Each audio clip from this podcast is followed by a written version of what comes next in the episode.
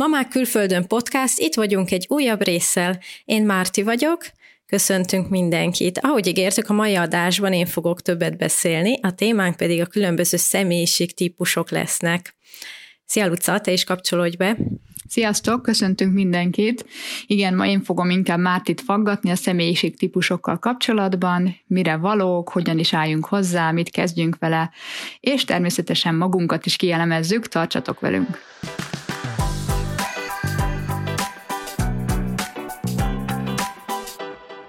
Ez itt a Mamák Külföldön podcast, minden hónapban kétszer felhívjuk egymást, és rögzítjük a beszélgetésünket. Lucával, mi testvérek vagyunk, ő Angliában él, én pedig Olaszországban, és mindketten két kisfiúnak vagyunk a mamája. A közös témáink pedig a család, vállalkozás, életvezetés és önfejlesztés. Ha még nem iratkoztatok fel a csatornánkra, akkor most tegyétek meg. Hallgathattok minket a Soundcloudon, Spotify-on, vagy az Apple és a Google podcastjaiban is. De ha úgy egyszerűbb, akár YouTube-on és is. érték értékeljetek minket mindenképpen, mert nekünk az nagyon-nagyon sokat segít. Igen, azt nagyon megköszönjük, és nagyon örülünk, hogy hallgattok minket. És akkor térjünk is át a mai témánkra. Luca, te mit gondolsz a személyiség tesztekről, a típus elemzésekről, és hogyha valaki ilyen módon próbálja jobban megismerni önmagát? Azt hiszem, hogy, egy, hogy az egészségünkhöz, hogy egy természetes önképünk legyen kívülről, ahhoz fontos, hogy belülről is tudjuk az értékeinket. Tehát fontosnak volt, hogy tudjuk, hogy mi hogyan működünk, mi az, ami nekünk jó, mi az, ami nekünk rossz, de ugyanakkor van nekem egy ilyen, egy ilyen negatív hozzátársulása is a, ennek a személyiség elemzésnek, amikor a McKinsey belül egy projektre kerülünk, akkor mindig új kollégákkal, vagyis hát nem mindig, de nagyon sok esetben új kollégákkal kerülünk össze egy projektre, pár hónapon keresztül azokkal a kollégákkal dolgozunk, de aztán a következő projektre egy újabb kollégákkal kerülünk össze, akikkel esetleg korábban még sosem találkoztunk. Néha nehéz megtalálni gyorsan a közös hangot, főleg úgy, hogy rögtön ügyfélel is kell kommunikálni, tehát hirtelen vagyunk bedobva kvázi a mélyvízbe, és erre a, a cég azt találta segítségül nekünk, hogy, hogy mindenki elemezze ki magát ezzel az MBTI rendszerrel, amiről majd most Máté is fog beszélni, és mindenki tudta a saját kódját, amit majd mindjárt elmondjunk, hogyha valakinek ez új, hogy ez mit jelent, és amikor a projektre megérkezünk, és elkezdjük magunkat bemutatni egymásnak, akkor bemondjuk a kódunkat is, és ezzel, ezzel alapján akkor mindenki tudja, hogy hogy álljon a másikhoz. És alapvetően ez egy jól hangzik, csak nekem elakadt ott a, ott a processz, hogy, hogy magamat kellett elemezni, és nekem magamat kellett egy kvázi katujába belerakni, hogy én ez a kód vagyok. És nekem ez, ez valahogy sosem tetszett, úgyhogy én nem nagyon szerettem elárulni a saját kódomat.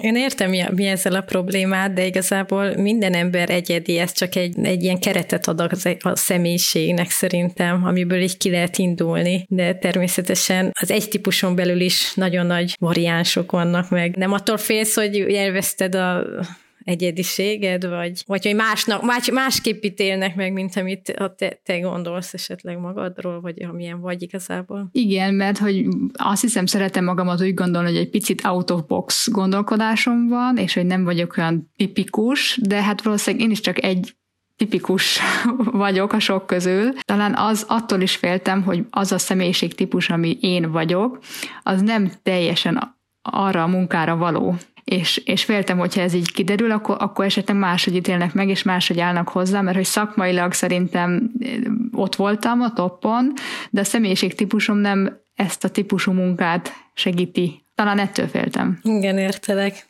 De egyébként meg tényleg ezt kell mondani, hogy nincsen, hogy az egyik típus jobb, mint a másik, tehát mindegyik típus nagyon jó, és ugye egyenértékű, és, és mindegyiknek megvan a saját erőssége és egyébként ezzel én is ebben elvesztem egy kicsit, hogy néha mondjuk más típusba szerettem volna rakni magam, vagy úgy éreztem, hogy most már, most már inkább olyan vagyok, és ez, ez egy kicsit emiatt nehéz meghatározni magunkat, mert az évek során változunk, ez természetes, és ez rendjén van, tehát a személyiségtesztek is esetleg más eredményt fognak kihozni, mondjuk ha 5-10 évenként elvégezzük ezt, ezt kitöltünk egy ilyen tesztet. De azért jön ki más eredmény, mert megváltoztunk, vagy igazából csak jobban megismertük magunkat, és pontosabban tudjuk meghatározni, hogy ki, ki milyenek is vagyunk mi. Hmm, pontosan egyik se, vagyis inkább az, hogy kicsit változtunk, de az adott típuson belül fejlődtünk, mert vannak ezek a kognitív funkciók, amikről majd beszélni fogok,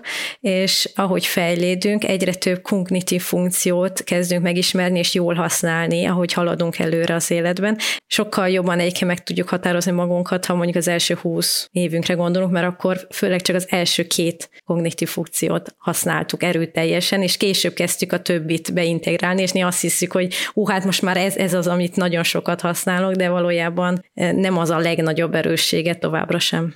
Na jó, szerintem akkor most, aki esetleg nem tudja, mi ez az MBTI teszt, és mi ez a négy funkció, szerintem először meséljük el ezt, aztán meg kitérünk arra, hogy téged miért érdekel ennyire ez az elemzés. Először is azt el szeretném mondani, hogy én nem vagyok szakember, tehát amit itt most mond, mesélni fogok nektek, meg beszélni fogok róla, azt mint laikusként mondom, és nagy rajongója ennek a rendszernek.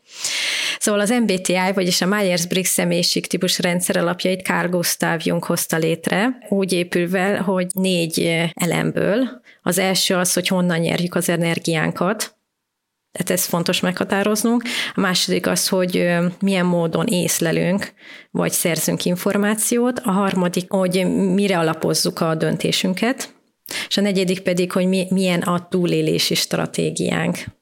Most ebben majd részletesen elmerülünk. Egyébként az is maradjon velünk, aki még nem ismeri ezt a rendszert, mert alapszinten fogunk beszélni róla, de olyan az is, az is nyugodtan meg tényleg hallgasson minket, aki már ismeri, mert érdekes lesz, hogy egymást kielemezzük, és esetleg olyan dolgokat is megemlítünk, amikről még nem tudtatok. És még mielőtt azért nagyon belevágunk, vágunk, én arra lennék kíváncsi, meg szeretném, hogyha megosztanád a hallgatókkal, mert én nagyjából azért tudom, de hogy, hogy miért érdekel ez téged ennyire mélyen, hogy, hogy több évtizedeken keresztül nagyon mélyen, nagyon hosszan elemezted magadat, illetve a családban mindenkit, és hogy miért jutottál ki végül is erre a tesztre? Először is van bennem egy ilyen alapkíváncsiság, talán sok mindenkit érdekelnek ezek a tesztek, de azon túl nekem volt egy ilyen erősebb belső motivációm, hogy építészmérnökként végeztem, és a, a, ilyen munkát végeztem több éven át, de úgy éreztem, hogy ez nem tudok teljesen kiteljesedni benne, nem éreztem teljesen magamnak valónak,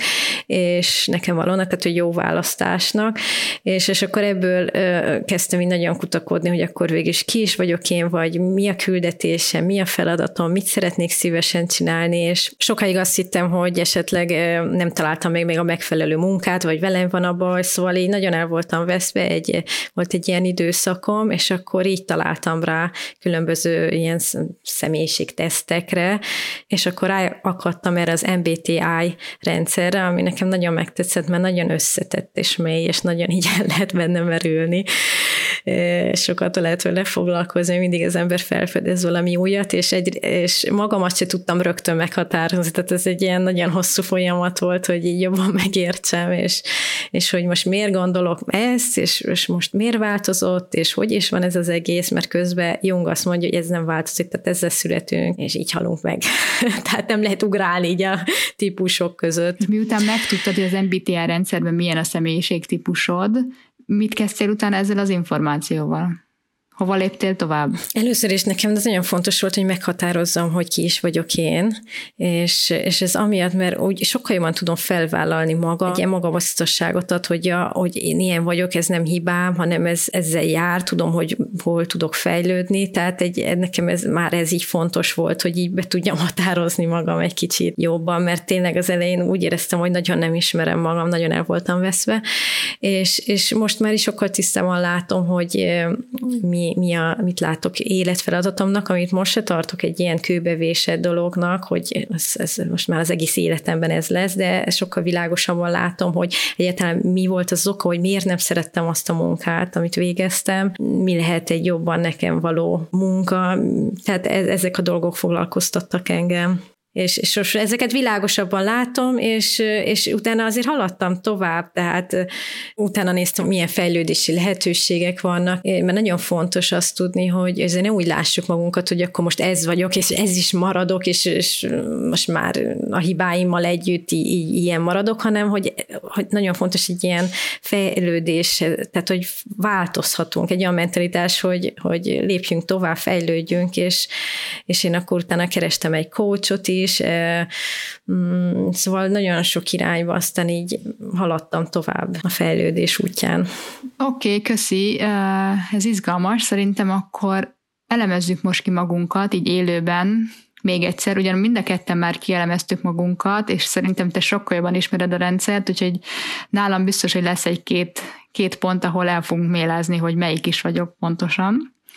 Úgyhogy kezdjünk is bele. Akkor, akkor hogy is van ez? Most egy olyan módon fogjuk akkor így kielemezni egymást, ami így a legegyszerűbb, ezzel a módszerrel, az a négy elem megközelítésből, amit előbb említettem, és most akkor újra elmondok, tehát, hogy honnan, honnan nyerjük az energiát, tehát ez, itt eldönthetjük, hogy inkább introvertáltak, vagy extrovertált a működésünk.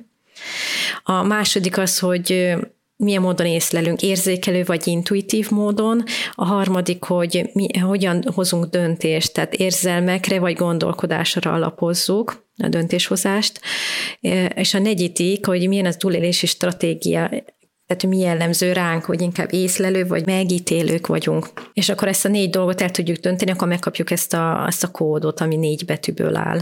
És akkor szerintem így haladjunk sorjában, és akkor nézzük meg, hogy mi hova helyeznénk magunkat és egymást. Igen.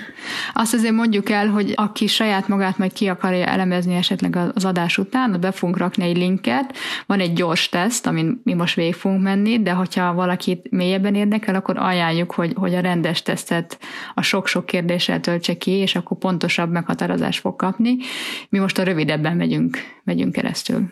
Igen, úgyhogy akkor az első, tehát hogy honnan nyerjük az energiát. Ugye Luca, te is ez, ez már tisztában vagy, hogy mert nem olyan egyértelmű mindenkinek, hogy, hogy az introvertált és extrovertált a közötti különbség nem azt jelenti, hogy mennyire szeretünk emberekkel lenni, mert azért itt azért sok mindenki azt mondja, hát jó, de hát azért mindenki valamilyen szinten azért szeret emberekkel társaságban lenni, hanem hogy honnan nyerjük az energiát, tehát mi tölt fel az egyedül töltött idő, vagy a másokkal eltöltött idő tölt fel inkább magamat véve így legelőre.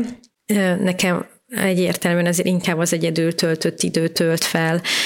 Igazából belülről vagyok motivált, egy, nekem szüksége van, nagyon szeretek emberekkel lenni, társaságban lenni, barátokkal lenni, mondjuk inkább egyébként a kisebb társaságokat preferálom, tehát ez is egy kicsit azért így erre utal, de, de nekem azért fontos, hogy utána legyen egy kis egyedül töltött idő, feltöltődjek nagyon, de tehát ott, ott tudok igazán úgy, ha állandóan csak társaságban lennék, akkor nekem az kimerítene. Luca, neked ez, ez, ez hasonló, úgy gondolom. Mit gondolsz? Igen, igen, én is introvertált vagyok. Talán az pont az előző adásból ki is derült, hogy nekem most annyi projektem van, hogy pont a szociális életemet raktam hátrébb, és ez nekem nem megterhelő. Tehát ebből is látszik, hogy, hogy én nem abból építkezem, mert hogyha én abból építkeznék, akkor, akkor nem tudnám azt, azt félretolni pár hónapra. Akkor most nagyon ki lennél merülve, tehát nagyon hiányozna, de, de nagyon. Igen. Mert kimerült lennél. Igen, és most pedig energiám van, ötleteim vannak, motivált vagyok, tehát akkor ennek az ellenkezője lenne. Úgyhogy az introvertságom az nekem is egyértelmű. És akkor csak, hogy értető legyen, hogy ez, ez a kérdésre, ugye kapunk egy választ, hogy E vagy I, hogy extrovertált vagy introvertált, és így ez, ebből lesznek a négy betűből lesz egy kódunk. Tehát az első betűnk, az most mindkettőnknek egy I betű. Igen, és hogy ez, ez egész egy skálán mozog, tehát azt is láthatjuk, hogy mennyire vagyunk a egyik végponton, vagy azért közel lehetünk ott a közepe felé, de olyan nincs egyébként, hogy átugrunk a másik oldalra. Tehát ez, ez fontos. Tehát az életünk során mindig ott vagyunk, csak azon a sávon, azon a sávnak a felén, egyik felén, ott mozogunk. Igen. De azt hiszem, hogy az I betű nekünk az eléggé a, a skála szélére húzódik nagyon mindkettőnknél. E, főleg, hogyha szerintem a gyerekkorunkra gondolunk, és ez nagyon fontos mindig átgondolni, hogy jó, lehet, hogy most egy olyan munkát végezel, ami megkövetél, hogy nagyon extravertált legyél, és mondjuk még jól is érzed magad benne, de azért gondold bele, hogy, hogy mondjuk tényleg a, mondjuk az, a gyerekkorodra, vagy az első húsz évedre, és szerintem azért ott is jobban látszik, hogy mi introvertáltak voltunk. Aztán később persze nyitottunk sokkal jobban, de azért ez a ugye? Tehát... Igen, igen, tehát gyerekként nagyon befelé fordulók voltunk. Igen, tehát így az egymás társasága nekünk így elegendő volt, nem? Tehát sok, sok évig az, igen. hogy mit hárman testvérek, hogy van egy öcsénk is, együtt játszottunk, az, az, az, az kielégítő volt. Igen, igen. Oké, okay, nézzük a következő kérdést. Igen, a következő kérdés az, hogy hogyan fogadjuk be az információt, hogyan gyűjtünk, honnan szerezzük, és ez már kicsit bonyolultabb, legalábbis nekünk, de majd mindjárt elmondom, hogy szerintem ho, ho, mi az, ami nehézséget okoz. Tehát az, hogy érzékelő, vagy pedig intuitív módon szerezzük az információt. És akkor itt a tesztre ide rámegyünk, megnézzük ezt a gyors tesztet, látjuk is, hogy az érzékelő az inkább konkrét és szó szerinti részletes leírást ad, tehát az öt érzékszerve által szerz az információt, tehát lát valamit, olvas valamit, hall valamit, tapint, tehát onnan vesz az információt, és tehát ilyen kézzel fogható tapasztalatokra figyel inkább, a másik pedig sokkal inkább ilyen megérzésekből, metaforák, kontextus, mintákat és összefüggéseket emel ki, és, és elég ilyen általános, és, és nem annyira figyel a kisebb részletekre. Na most itt ugye nekem, nekem például nagyon nagy nehézséget okozott, hogy én nagyon szeretem az új ötleteket, nagyon nyitott vagyok az új dolgokra, és nagyon érdekelnek a lehetőségek, tehát sokáig azért azt gondoltam, sokszor hogy befigyelt az, hogy akkor én intuitív vagyok, de, de igazából, főleg itt is az első húsz évemre gondolok, hát nem, nem, szóval inkább érzékelő vagyok, és például ott is ér, ér, megfigyelhető volt, hogy én nekem az iskolában mindig nehezemre esett azért ilyen teóriákat, elméleteket követni. Tehát ez annyira nem érdekes, sokkal inkább a, a mondjuk a matematikára gondolok, a gyakorlati része az, az tetszett, de a maga az elmélet mögött az, az nagyon megterhelő volt. De most sokkal jobban tudok azért ilyenek ráhangolni, főleg ha olyan téma, ami érdekelt mondjuk ez, ez a mo, például a rendszer, ezt is mondhatjuk, hogy ugye van egy elmélet mögött, ez érdekel, de már nagyobb vagyok, szóval, hogy később kifejlődött egy ilyen intuitívabb oldalam, de alapjában véve érzékelő vagyok.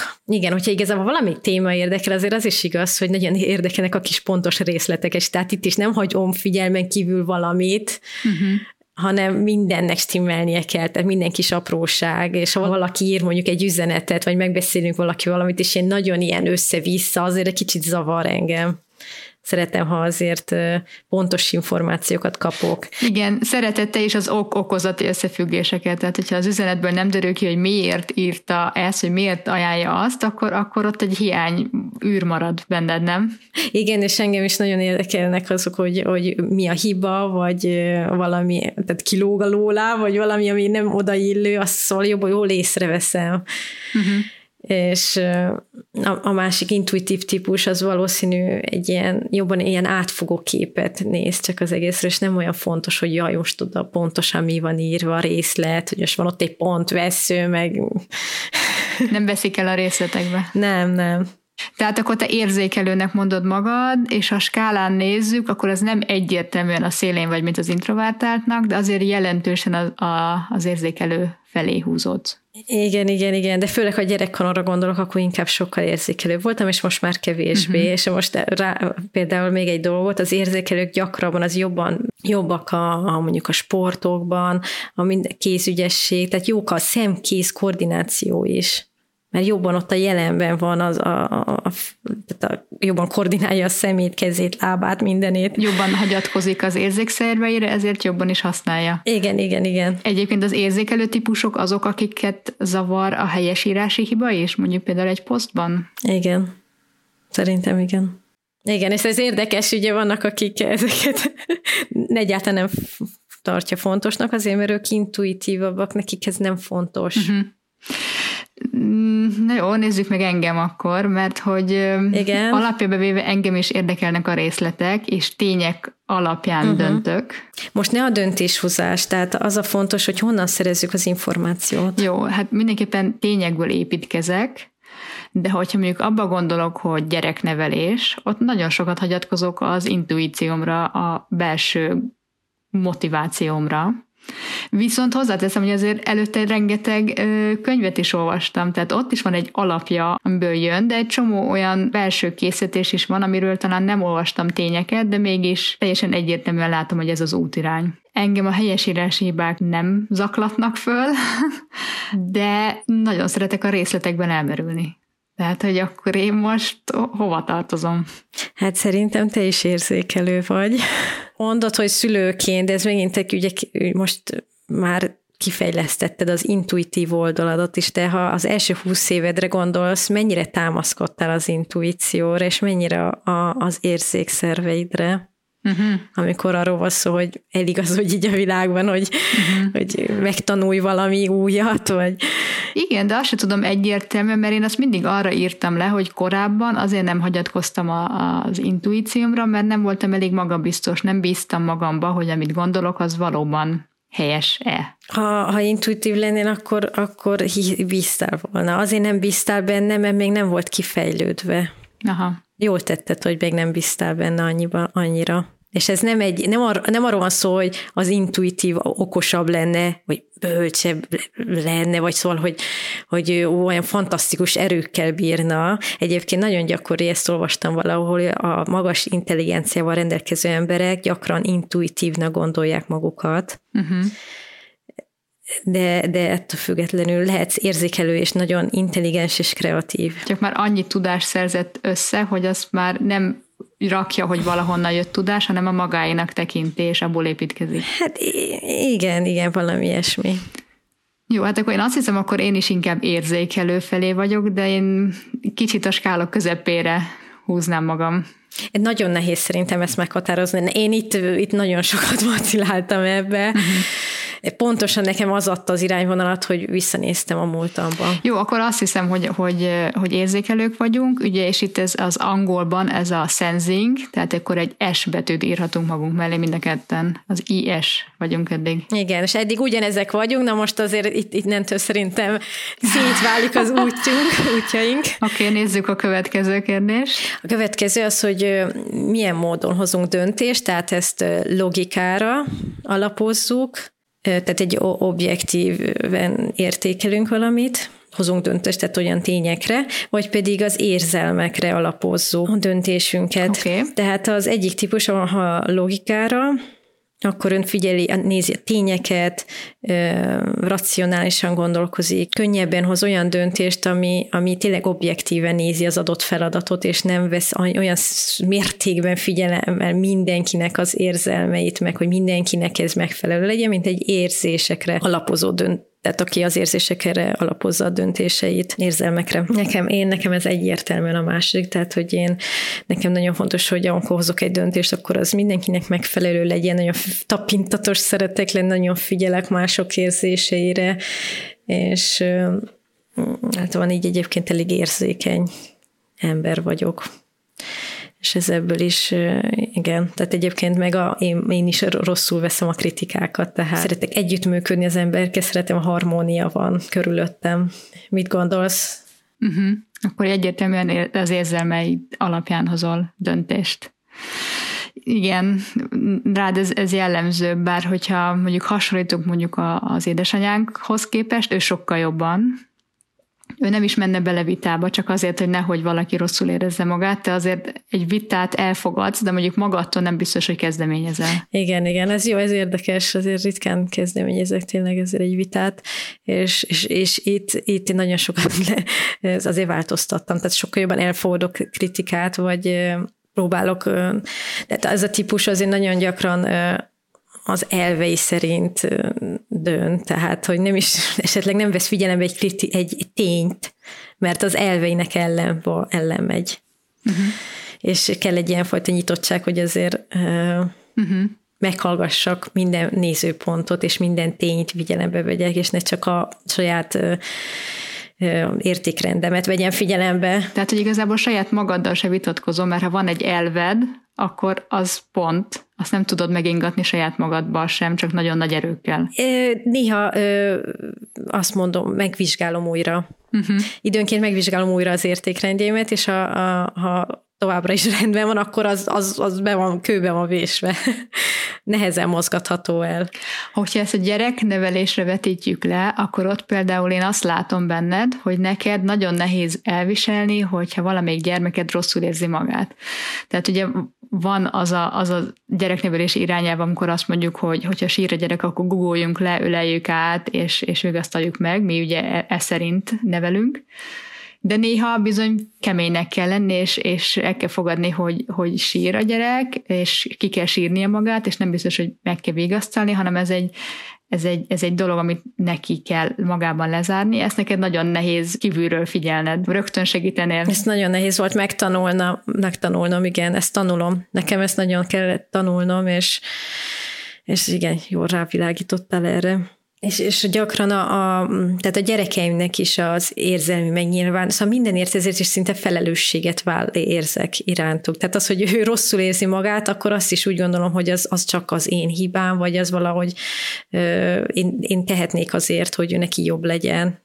Ezen azért nagyon sokat tudatosan ö, változtattam. A gyerekeid érdekében. Igen, a gyerekeid, meg nekem is egyébként, tehát ez egy ilyen uh-huh. tanulási, nekem is egy jó lehetőség arra, hogy fejlődjek, uh-huh. hogy külön válasszam egy kicsit magunkat, tehát hogy az ő érzelmi állapota nem feltétlenül az, az én felelősségem. Uh-huh.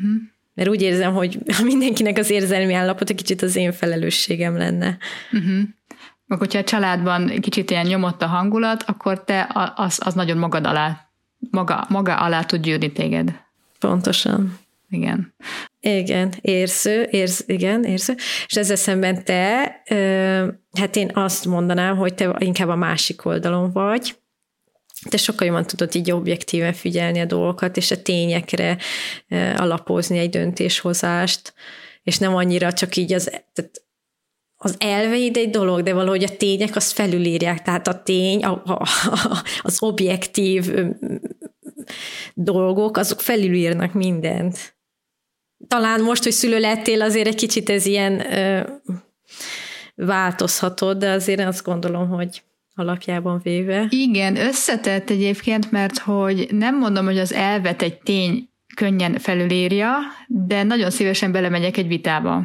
Akár saját magammal is, tehát hogy, hogy levitázom magammal is, hogy melyiknek van több értelme, hogy azt, amit eddig gondoltam, hogy ez az új információ felülírja az előzőt, és én nagyon szeretek vitázni mindenkivel, nem veszekedni, mert sokan, sokan pont, akik, akik inkább az érzelmek alapján döntenek, a vitát egy veszekedésnek érzik. Hogy valamiben nem értünk egyet, és muszáj, muszáj dűlőre jutnunk, hogy mindenki, mindenki pozitívan zárja le.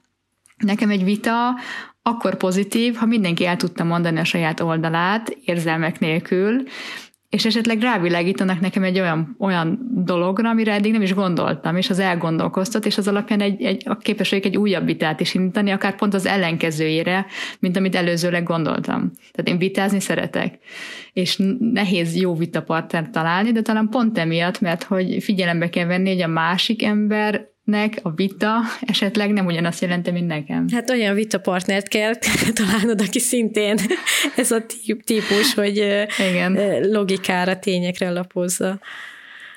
Igen, viszont ahogy mondtad, hogy a gyerek, mint anyaként, azt hiszem, ez talán megváltozik, vagy, vagy nekem is kifejlődött az az énem, hogy az empátiám az, az sokkal erősebb lett. Tehát, hogy nekem is nehezebb egy gyereket sírva hagynom, mert hogy megint ne értse senki félre, tehát mindenketten azt az elvet valljuk, hogy hogyha egy gyerek nyűgös, rossz kedve van, akkor hajoljunk le mellé, legyünk vele egy szinten, beszéljük meg, öleljük át, és hallgassuk meg, hagyjuk kisírni, az ölünk be. De ugyanakkor ö, tényleg van olyan szituáció, amikor egy, egy, egy, egy olyan hiszi van, ahol, ahol meg kell várni, hogy kisírja, és nem, az, nem arra törekszem, hogy minél hamarabb abba hagyja a sírást, hanem hogy, hogy ez maga belül zajlódjon le, és akkor ezt én nem veszem annyira magamba, tehát én ezt tudom képes vagyok kívülállóként nézni, mi történik, miközben ott vagyok vele természetesen. Miközben például a férjem ilyen esetben nagyon gyorsan próbál tere, próbálja terelni a gyerek figyelmét, hogy elmúljon a sírás. Tehát neki az a fontos, minél hamarabb béke legyen. Nekem meg az a fontos, hogy, hogy ez, ez, ez fusson ki a végére. Hogyha érthető, mire gondolok. Érthető. Érted, csak a kérdés mondjuk, hogy mennyire tudatosan csinálod ezt, hogy ez mennyire szóval mennyire egy ilyen tanult dolog, vagy de tényleg ez neked ez így, így jött. Tehát, hogy ez neked, mert én, én is tudatosan már így csinálom, de nekem szerintem nem így jött. Tehát, hogy én ezt már ezt tudatosan csinálom úgy, mint te. De nekem alapjában véve, igen, én is az első egy évében, az első fiamnak azért úgy nagyjából mindent megtettem, hogy, hogy úgy boldognak lássam. Uh-huh. és utána jöttem rá, hogy hát ez egy olyan, e, e, ez nem fog megvalósulni, tehát, hogy lesznek rossz napjai, és rendjén van. És akkor igen.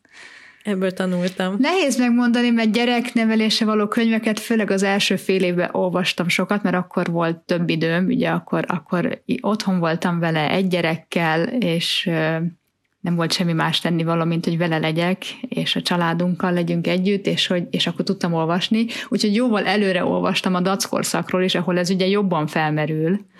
És akkor nem tudom most megmondani, hogy ezt amiatt csináltam, mert hogy ott ezt sok könyvben olvastam, hogy ezt ajánlják, vagy ez jött volna nekem is. De az biztos, hogy könnyen csinálom. Tehát nekem nem probléma mellette ülni 20 percig, és, és várni, hogy, hogy, hogy túljusson a, a, a nehéz ponton. Uh-huh. Ez mondjuk érdekes. Tehát, hogy nem nehéz. Ez azért nem, egy... nem, nem, nem terhel meg. Érdekes, nem terhel meg. Uh-huh. Igen, úgyhogy uh, azt hiszem, hogy láthatjuk, hogy inkább itt, itt te már inkább a logikára alapozod tényekre a döntést. Igen, de azt mondom, hogy, hogy nem, nem, vagyok, nem vagyok teljesen a skála szélén, mert például azért, azért könnyen ráhangolódom mások, mások érzelmeire.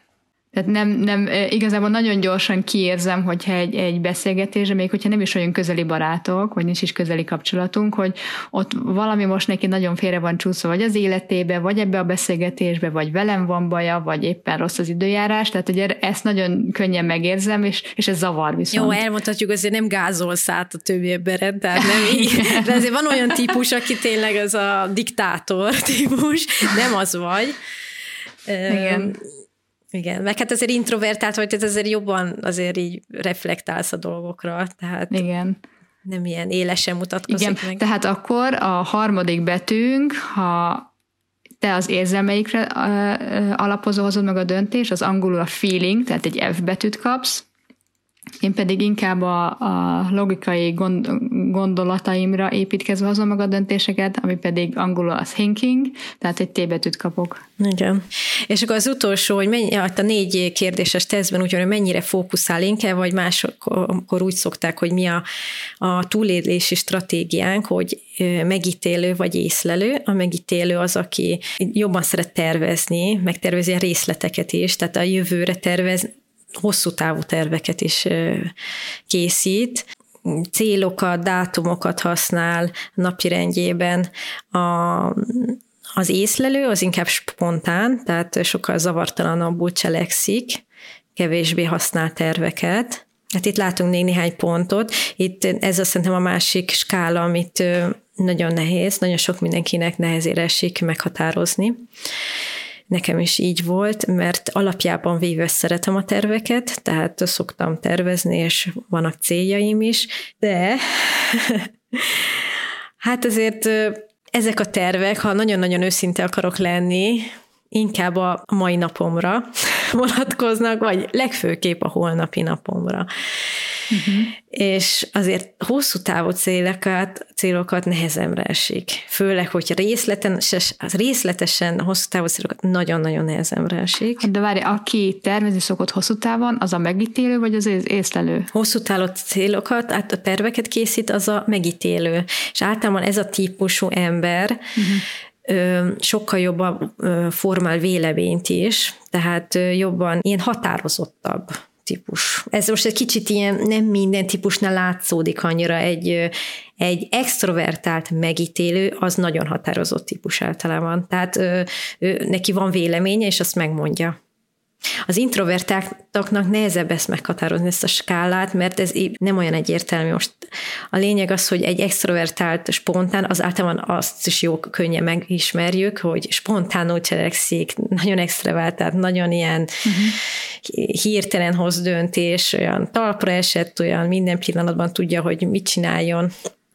Tehát extrovertáltaknak ez könnyebben látszódik a különbség.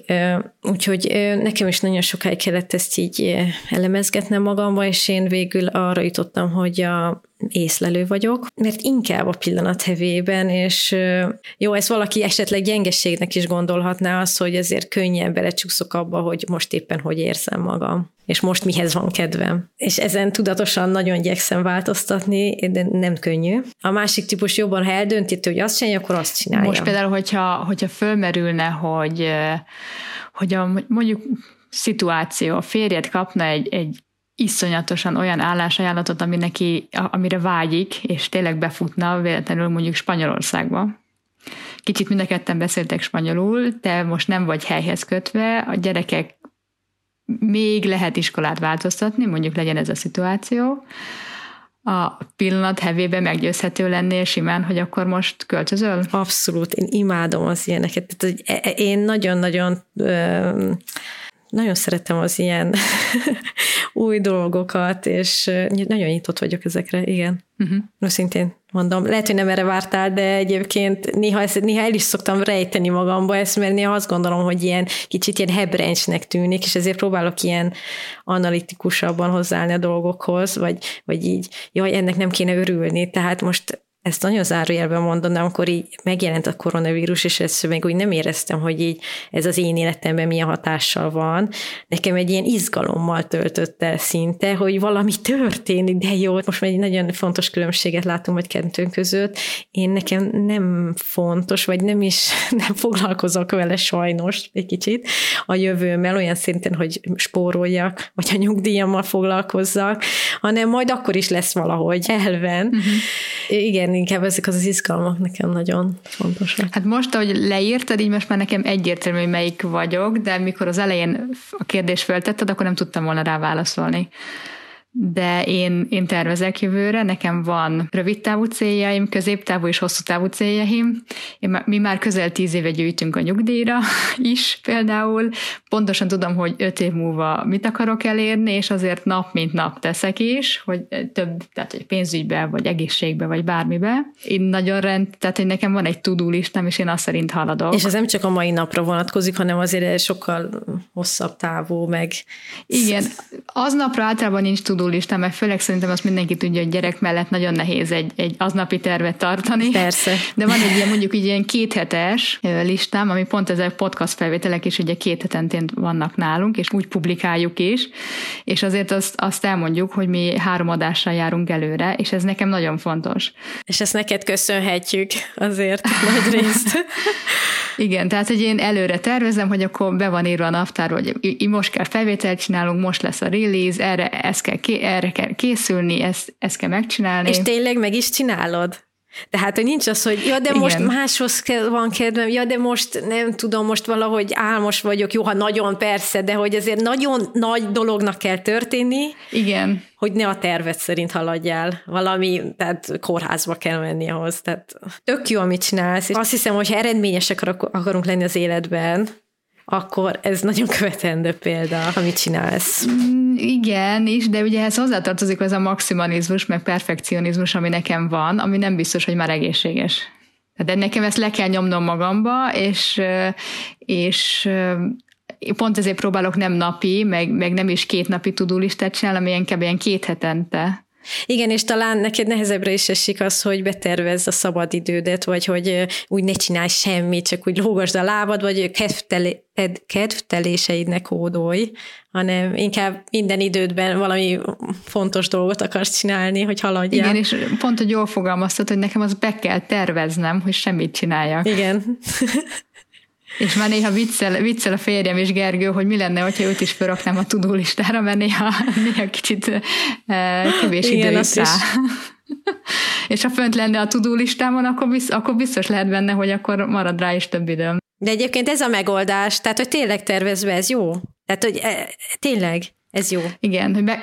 ne, neked, neked ezt kell megtanulni, nekem meg azt, hogy a, a, a tervek szerint haladjak. Igen és ne terelődjön el a figyelme, mert most valami nagyon-nagyon kapta az érdeklődésemet.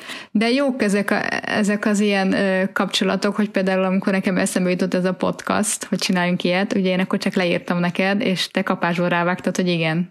Tehát én ezt, ezt kitaláltam, megterveztem, elmondtam neked. Tényleg? Mondtad, hogy igen.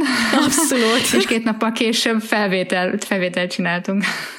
Igen, és egyébként nem rossz, azt mondanám, hogyha mondjuk vállalkozása vagy egy párkapcsolatban úgy megvan mind a kettő egyébként. Igen, tehát akkor a negyedik betű ebben, hogy milyen túlélési stratégiánk van, a megítélő, az angolul a judging, az a J betű, az észlelő pedig az angolul a perceiving, a P betű. Úgyhogy akkor te kapsz egy P betűt, én pedig egy J betűt. és akkor megvan a négybetűs kódunk, ami Mártinál ISFP, nálam Lucánál pedig ISTJ. És akkor nézzük meg, hogy ez mit jelent. Ezen a 16 personalities oldalon egy ilyen nagyon rövid kis egymondatos elemzést így elolvasunk, hogy valaki így. A link megint csak lent lesz a leírásban. Igen, igen, igen. Ez az ISFP, az enyém a kalandvágyó, más néven egyébként alkotóknak is szokták hívni őket. Azt írja, hogy alkalmazkodós, elbűvölő művészek mindig készek új dolgokat felfedezni és kipróbálni. És hát itt nem fért bele, de azért ez a típus egy nagyon-nagyon szeret így a segíteni másoknak, a, főleg a, a család, barátok, állatok iránt érzi ezt az elköteleződést. Uh-huh. Én pedig az ISTJ vagyok, az pedig a logisztikus. Praktikus és a tényeket kedvelő személyek a megbízhatóság mintaképei rád lehet számítani. Ha azt mondom, hogy csináljunk meg valamit, akkor te biztos, hogy megteszel mindent, hogy az a dolgot, azt a dolgot megcsináljuk. Mondjuk szeretek is segíteni, és ha felajánlom a segítségemet valakinek, akkor arra számíthat, hogy azt, azt meg is kapja. Pontosan. És időre, és maximálisan, és azon felül. Oké. okay. Ezek vagyunk mi. Még ezt szeretnék elmondani még valamit ezzel a rendszerrel kapcsolatban, ami eddig nem említettem. Főleg, hogyha nem vagyunk biztosak a saját típusunkban, mondjuk így kijött valami, de úgy olyan kételjeink vannak, akkor érdemes megismerkednünk a nyolc megismerési folyamattal, más néven ezeket kognitív funkcióknak is szokták nevezni. Ami arról van szó, hogy tehát az információszerzésnek igazából négy módja van. Mert az érzékelésnek is van kifelé forduló, meg befelé forduló érzékelés. Van kifelé forduló intuíció, befelé forduló intuíció. És a döntéshozásnak is, tehát igazából nem két módja van, amit eddig beszéltünk, hanem négy módja egész pontosan. Kifelé forduló gondolkodás, befelé forduló gondolkodás, kifelé forduló érzés, befelé forduló érzés, és majd erről berakok egy linket, ahol el tudjátok olvasni, hogy pontosan miről van szó, de lényeg az, hogy minden típusnál ezek így, ezek a funkciók váltakoznak, tehát mindenkinek megjelenik mind a nyolc igazából, most a, a betű kombinációval az első négy van e, első helyen, minden funkció lehet introvertált vagy extrovertált. A lényeg egyébként az egész Jungi rendszer arra van építve, hogy honnan szerezzük az információt, és hogyan döntünk. És ennek van nyolc funkciója, négy döntéshozó funkciónk van, és négy információszerző funkciónk, és ezek váltakoznak minden emberben. Tehát te típusod, típusodnál például a legerősebb az introvertált érzékelés. Érdemes akkor ezt megnézni, hogy ez tényleg így van-e, már azt érzed, hogy úristen, ez egyáltalán nem, akkor lehet, hogy ez érdemes elgondolkozni, hogy lehet, hogy akkor mégse ez a típus vagy. És ha meg igen, akkor ar, az, az mondjuk abban biztos, hogy nagyon jó vagy, de érdemes a másodikat még erősíteni, mert azt már ott tanulni kell. És azt a első kettőt így jól tudod kombinálni, abba, abba leszel, akkor a, a, ott nagyon ki tudsz teljesen, és úgy érzed, hogy a helyeden vagy. Oké, okay, tehát akkor ezeket tehát amit MBTI rendszert, meg ezt a kognitív funkciós rendszert is úgy érdemes használni, hogy magunkat megértjük, és az alapján megnézzük, hogy milyen típusú munka az, amihez ezek a személyiség Igen. jegyek a leghasznosabbak. Na most itt a munkára, de egyébként a párkapcsolatainkba bármilyen módon hasznosíthatjuk. Igen nem csak a munkában. Keresünk, keresünk úgy párt, hogy megnézzük, hogy a mi személyiségtípusunkhoz milyen típusuk hát. el, és egy olyan randizó appot tervezzen valaki, aki ezeket összepárosítja. Érdekes, hogy te már rögtön így, a, hogy hogy lehet ezt továbbfejleszteni. Valaki esetleg így keres párt, Persze, én, én akkor még nem ismertem, amikor megismertem Ugót, úgyhogy az valami, ami van. Tehát most inkább akkor már megtészeded azt, hogy milyen konfliktus adódhat ez a két típus között és hogy tudjátok uh-huh. azt jól kezelni. Ez érdekes, vannak ilyen oldalak, és esetleg akkor ilyet is berakunk linkbe, hogy beírhatod a te típusodat, a párod típusot, és tényleg lebontva, hogy hogy kezeljétek a konfliktust, hogy motiváljátok egymást például. Jó, ez, ez tényleg érdekes, igen. Ez tényleg jó, igen, mert van néha olyan, olyan hogy, hogy valami beharagszol a párodra, vagy zavar, hogy mindig így csinálja és úgy csinálja, és gondol, azt gondolod, hogy lusta, vagy, vagy bármilyen más ok, és igazából csak a személyiség el mögötte, és, nem, és ezért nem hibáztathatod. Igen, nekem is emlékeztetnek kell magam erre. Jó. Igen. Igen, és te rájövök, és akkor amikor erre rájögni, akkor így egy ilyen szeretet áraszt el a párom felé, hogy hát ez, ez tökéletesen csinálja azt, amit csinál. Tehát, hogy... Igen. ő abban jó. Igen.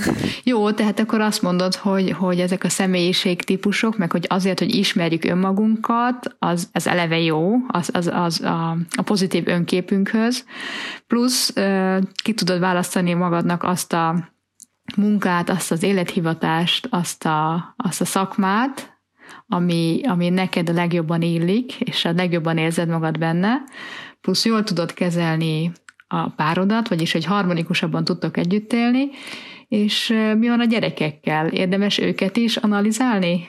Akár már kicsiként? Mert hogy a személyiség az velük születik, bár alakítható valamelyest, talán, Mi, mi, mi a hozzáállásod ezzel a témával kapcsolatban? Na, hát azt mondom, főleg amit olvastam, tehát Jung szerint ezzel a típusra születünk már, tehát igazából ez nem változik meg később, tehát rögtön bennük van. De mégis azt tanácsolják, hogy 7 éves kor előtt nem tanácsos ezzel foglalkozni, azért főleg, hogy nem tudnád pontosan egyébként meghatározni a teljes típusát, tehát minden négy betűkódot, mert a, a nyolc funkció, kognitív funkció, amit előbb lítettem, az első hét év alatt, de mondjuk lehet, hogy öt vagy hét, szóval, hogy hét éves korban látszódik meg a második, és, az első hét éven körülbelül most nagyjából mondom, leginkább az első funkciójukat használjuk, használják, és igazából azt meg lehetne határozni, természetesen én, hogy fanatikus vagyok, azért már gondolkoztam rajta, de még szóval nem tanácsolják, inkább egyébként a temperamentum jegyeket szokták ajánlani, hogy azokat nézzük el a gyerekeknél.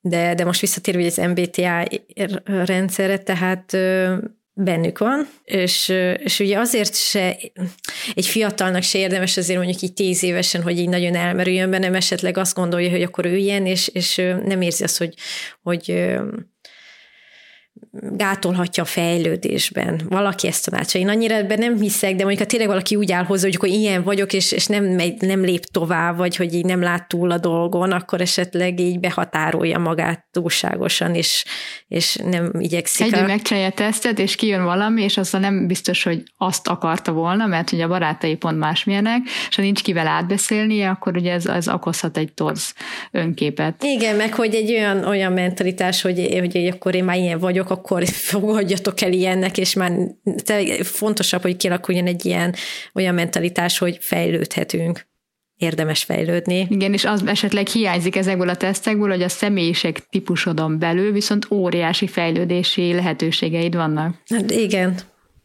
pontosan. Erről írnak egyébként valamilyen teszt végén? Tehát, hogy mi az, amit mondjuk egy bizonyos személyiségnek mit érdemes fejlesztenie?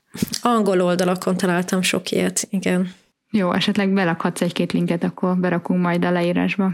De egyébként a gyerekek nagyon érdekes, természetesen, ugye azért mondjuk a nagyobbik fiam lassan hat éves, ezért szoktam rajta gondolkozni. Nem olyan egyszerű azért meghatározni egy másik embernek főleg, hogy még nem teljesen látszódnak az összes jegyek, de egyébként nagyon izgalmas, hogy mondjuk azért a saját ha a gyereked hasonló a te típusodhoz, azért általában jobban rá tudsz hangolódni. Én ebben nem vagyok olyan biztos. Szerintem pont akkor egyszerűbb, hogyha olyan a személyiségtípusa, mint a párodnak, mert azt már megtanultad, hogy hogy kell, hm. hogy kell hozzáállni. Bár lehet, hogyha magadat jobban ismered, akkor igazad van neked, mert akkor tudod azt is jobban kezelni, mert hogy tudod magadról hogy jobban, hogy mi hogy működik benned. Jó, hát izgalmas volt, köszönjük Márti. Azt hiszem, te tényleg belástad magad ebbe a témába, és pár évente mindig fölmerül nálad, hogy újabban, hogy újra kielemezd magadat, illetve a körülötted lévőket, de szerintem te még a szomszédot is kielemeznéd, hogyha hagyná. Igen, nagyon szíves. Úgyhogy ha, ha valakit érdekel, szerintem felajánlhatjuk, hogy a, lépjen be a Facebook csoportunkba, az egy zárt csoport, megtaláljátok itt a leírásba, vagy rákeresettek Facebookon, és, és írjatok Mártinak, mert mindenkinek nagyon szívesen segít. Igen, ez nekem lenne öröm, hogy kielemezhetné szeretném valamelyik kötöket, mert tényleg imádom. Tehát, hogy valaki erre nyitott, egyébként ez az adás is nekem ilyen wow, de jó, végre beszélhetek valakivel erre, mert ez sok mindenki az, hogy jaj, hagyjál már, meg nem tudja, miről beszélek, úgyhogy köszi Luca neked is, hogy volt erre lehetőségem. Igen, hát téged jobban érdekel, mint engem, az biztos. De engem is érdekel, csak nem olyan mélyen. Úgyhogy tényleg eh, lent vannak a linkek, csináltok meg a teszteket, és ha elakadtok valahol, akkor nyugodtan írjatok ránk, és Márti válaszolni fog minden kérdésre. Ígéred, Márti? Igen, persze, ígérem. Na, hát akkor köszönjük, Márti, hogy mindezt megosztottad velünk, és remélem érdekes volt számotokra is. Aki nem ismerte az MBTI rendszert, annak, annak ajánljuk jó szívvel, hogy próbáljátok, kinézzétek meg. Aki meg ismerte, annak meg reméljük, hogy tudtunk azért valami újat is mondani. Ez volt a mai adás, két hét múlva jövünk egy újabb izgalmas témával. Sziasztok! Sziasztok!